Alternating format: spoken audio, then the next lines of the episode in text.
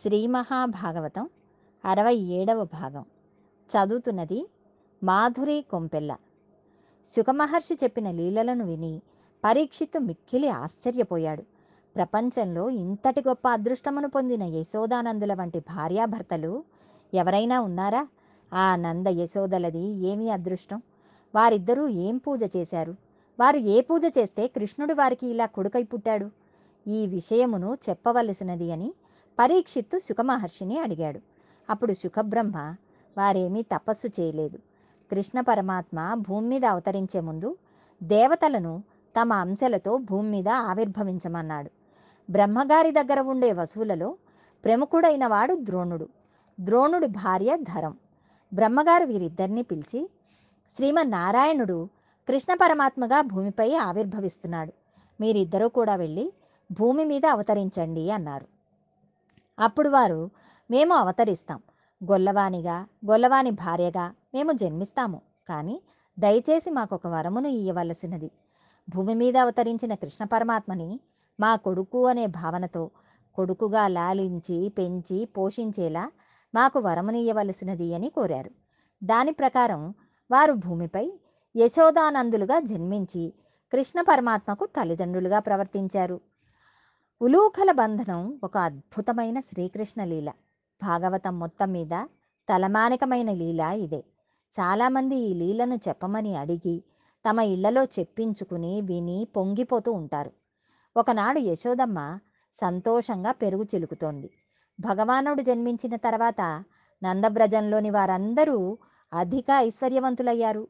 గొల్ల స్త్రీలు స్నానం చేసి శుభ్రమైన వస్త్రములు ధరించి భగవన్నామం చెబుతూ చల్ల చిలికేవారు. యశోద పెరుగు చిలుకుతూ ఒక పక్క నోటి వెంట భగవన్నామం పలుకుతోంది. భగవత్ కథలు పలుకుతోంది. మనస్సులో కృష్ణయ్యను తలుచుకుంటోంది. ఆ సమయానికి అక్కడికి బాలకృష్ణుడు వచ్చి అమ్మా నాకు బాగా ఆకలి వేస్తోంది. నాకు తొందరగా పాలివ్వు అన్నాడు. ఆమె పిల్లవాడు ఏం చేస్తాడో చూద్దామని పెరుగు చిలకడం ఆపకుండా ఇంకా చిలుకుతూనే ఉంది. అప్పుడు కృష్ణుడు నువ్వు చిలకడ ఆపి నాకు పాలిస్తావా ఇవ్వవా? అని కవ్వం పట్టుకున్నాడు. కవ్వం తిరిగితే పిల్లవాని చెయ్యి నొప్పి పెడుతుందేమోనని తల్లి అనుకుని చల్ల చేయడం ఆపేసింది. కొడుకుని ఒడిలో పడుకోబెట్టుకుని స్తన్యం ఇస్తోంది. పాలు తాగుతున్నాడు. దూరంలో పొయ్యి మీద పాలు మరుగుతున్నాయి. అవి పొంగి పైకి రావడం ఆవిడ చూసింది. పాలు పొయ్యిలో పడిపోతాయేమోనని పక్కన ఒక పీట వేసి దాని మీద పిల్లాన్ని కూర్చోబెట్టి పొయ్యి దగ్గరికి వెళ్ళింది. పొయ్యి మీద ఉన్న పాలకుండను జాగ్రత్తగా దింపి చుట్ట కుదురు మీద పెట్టింది. ఈ విధంగా పాలు తాగుతున్న వాడిని పక్కన పెట్టేసి మరుగుతున్న పాలకుండను దింపడానికి వెళ్ళిపోయింది.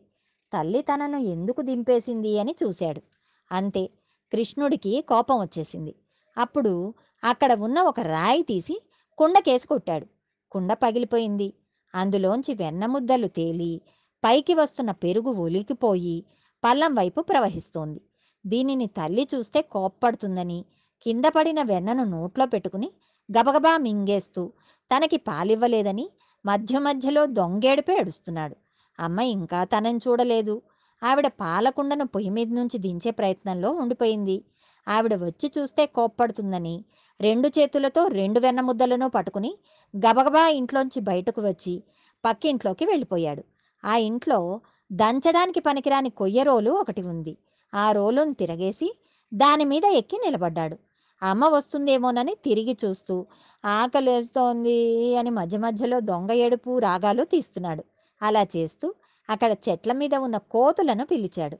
ఆ పిల్లకోతులన్నీ వచ్చి గోడెక్కి కూర్చున్నాయి. వాటన్నిటికీ ఆ ఇంట్లోంచి వెన్న తెచ్చి పెడుతున్నాడు. అవి చక్కగా వెన్నం తింటున్నాయి. మధ్యలో వెనక్కి తిరిగి చూసి దొంగేడు పేడుస్తున్నాడు ఆవిడ పాలకుండం దింపి వెనక్కి తిరిగి వచ్చి కృష్ణుడి కోసం చూసింది. ఇంకెక్కడి కృష్ణుడు? కుండ పగిలిపోయింది. ప్రవహిస్తున్న మజ్జిగ వెన్న వీటినన్నిటినీ చూసింది. గోపికలు చెప్పింది యథార్థమే. వీడు చాలా అల్లరి చేస్తున్నాడన్నమాట అని అనుకుంది. ఇప్పుడు కృష్ణుడు ఎక్కడ ఉన్నాడో చూడాలి. ఒక రాతిని తిరగేసి దాని మీద కూర్చుని కోతులకు వెన్న పెట్టేస్తున్న కృష్ణుడిని చూసింది. అప్పుడు ఆవిడ వీడి అల్లరి ఎక్కువైపోయింది. ఏదో ఒకటి చెయ్యాలి. కాబట్టి వీడిని ఇవాళ కట్టి కొట్టేస్తాను అనుకుంది. గోపకాంతలందరూ యశోద ఏం చేస్తుందా అని పరిశీలిస్తున్నారు. అప్పుడు యశోద ఈవేళ నిన్ను పట్టుకుంటాను కట్టేస్తాను అని అంది. అనగానే కోతులకు పెడుతున్న వెన్న వదిలేసి ఆ రోలు మీద నుంచి దూకేశాడు. కృష్ణుణ్ణి పట్టుకుందామని ఆవిడ వెతుకుతూ దగ్గరికి వెళ్ళింది. ఈయన పరిగెత్తుకుంటూ వెళ్ళి స్తంభం చాటను నక్కేవాడు. అమ్మా నేను ఇంకెప్పుడు దొంగతనం చేయను. ఎవ్వరింటికి వెళ్ళను. వెన్న తిననే తినను నన్ను కొట్టకు అని కళ్ళు నులిమేసుకుని ఏడవడం మొదలుపెట్టాడు. అరిచేయి అంతా కాటుకైపోయింది. బుగ్గలన్నీ కాటుకైపోయాయి. ఈ లీల జరుగుతుంటే ముప్పై మూడు కోట్ల మంది దేవతలు పార్వతీ సహితుడై ఈశ్వరుడు బ్రహ్మగారు ముక్కున వేలేసుకుని చూశారు. ఆయన ఆ రోజున అంత భయాన్ని నటించాడు. అమ్మ ఎటు నుంచి వస్తుందోనని క్రీగంట చూస్తూ పరిగెడుతూనే ఉన్నాడు. ఆఖరికి దొరికిపోయాడు. కొడదామనుకుని చెయ్యెత్తింది. కానీ కళ్ళు నులుముకుంటూ ఏడుస్తున్న చిన్ని కృష్ణుని ముఖం చూసేసరికి కొట్టలేక నిన్ను కట్టేస్తాను అని మాత్రమే అనగలిగింది. యశోద ఎంత అదృష్టవంతురాలు. ఎవరికీ దొరకని పరమాత్మ ఆమె చేతికి దొరికిపోయాడు. అప్పుడు ఆమె కృష్ణుణ్ణి కట్టేయడం కోసమని తాడు కోసం వెడుతోంది. అక్కడ కవ్వమునకు అంతకు ముందు పెట్టి తిప్పిన తాళ్ళు ఉన్నాయి. వాటిని తీసి బొజ్జ చుట్టూ తిప్పుతోంది. తిప్పితే రెండు అంగుళాలు తక్కువ వస్తోంది. ఎన్ని తాడులు ముడివేసి కడదామనుకున్నా ఎప్పుడూ రెండు అంగుళములు తక్కువ వస్తోంది. ఆయన లక్ష్మీదేవి అంతటిది కౌగిలించుకుందామనుకుంటే ఆమె కౌగిలికి దొరకనివాడు. సనక సనందనాది మహర్షుల మనస్సులకు చిక్కనివాడు. వేద మంత్రములకు దొరకనివాడు. ఇప్పుడు అమ్మ చేతికి దొరికి రోటికి కట్టబడ కట్టబడ్డాడు. చివరికి యశోదాదేవి కృష్ణుణ్ణి తాటితో రోటికి కట్టేసి నీతులు చెప్పడం ప్రారంభించింది. అప్పుడు నిజంగా కొడుతుందని భయపడిన వాడిలా అమాయకంగా చూస్తున్న స్వామికి ఒంటి మీద శ్రీవత్సం తప్ప మరొక మచ్చలేని స్వామికి పొట్టభాగం అంతా తాడుతో నలిగిపోయి గుర్తుపడిపోయింది. రెండు అంగుళముల తాడు తక్కువ అవడం అంటే ఏమిటి? భగవంతుని పూజ చేసేటప్పుడు మనం ఎందుకు పూజ చేస్తున్నామో మరిచిపోవాలి. నా స్వామికి ఇది చేయకుండా నేను ఎలా ఉండగలను? అనే భావన పెరగాలి. అప్పుడు మీరు చేసిన పూజకు కోరిక ఉండదు. ఒక ప్రయోజనమును ఆశించి చేస్తున్నాను. నేను ఈ పూజను చేస్తున్నాను అను ఈ రెండు భావనలను మరిచిపోతారు. అది విచిత్రం. అప్పుడు పూజలో తాదాత్మ్య స్థితికి వెళ్ళిపోతారు. ఈ రెండు భావనలను మరిచిపోవడమే తాడు రెండు అంగుళములు తక్కువ అవుతున్నదనే విషయాన్ని మర్చిపోవడం. అలా ఎలా తక్కువ అవుతున్నదని తెలియకపోవడం. ఇటువంటి తాదాత్మ్యానికి ఈశ్వరుడు పొంగిపోతాడు.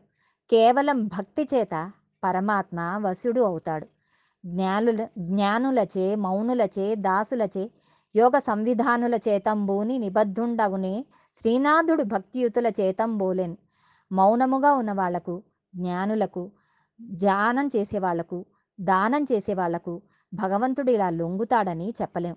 కేవలం పరమ భక్తితో ఆయన వెంటపడి మీరు ఏ రకంగా పరమాత్మతో అనుబంధం పెట్టుకున్నా అది ఉద్ధరించి ఈశ్వరుని కట్టి మీ దగ్గరకు తీసుకువచ్చి నిలబెట్టగలదు. అది కేవలం భక్తికే సాధ్యం. ఇక్కడ పరమాత్మ యశోద భక్తికి లొంగి ఆమెకు పట్టుబడిపోయాడు. భగవద్ అనుగ్రహంతో మరికొంత భాగం రేపు తెలుసుకుందాం.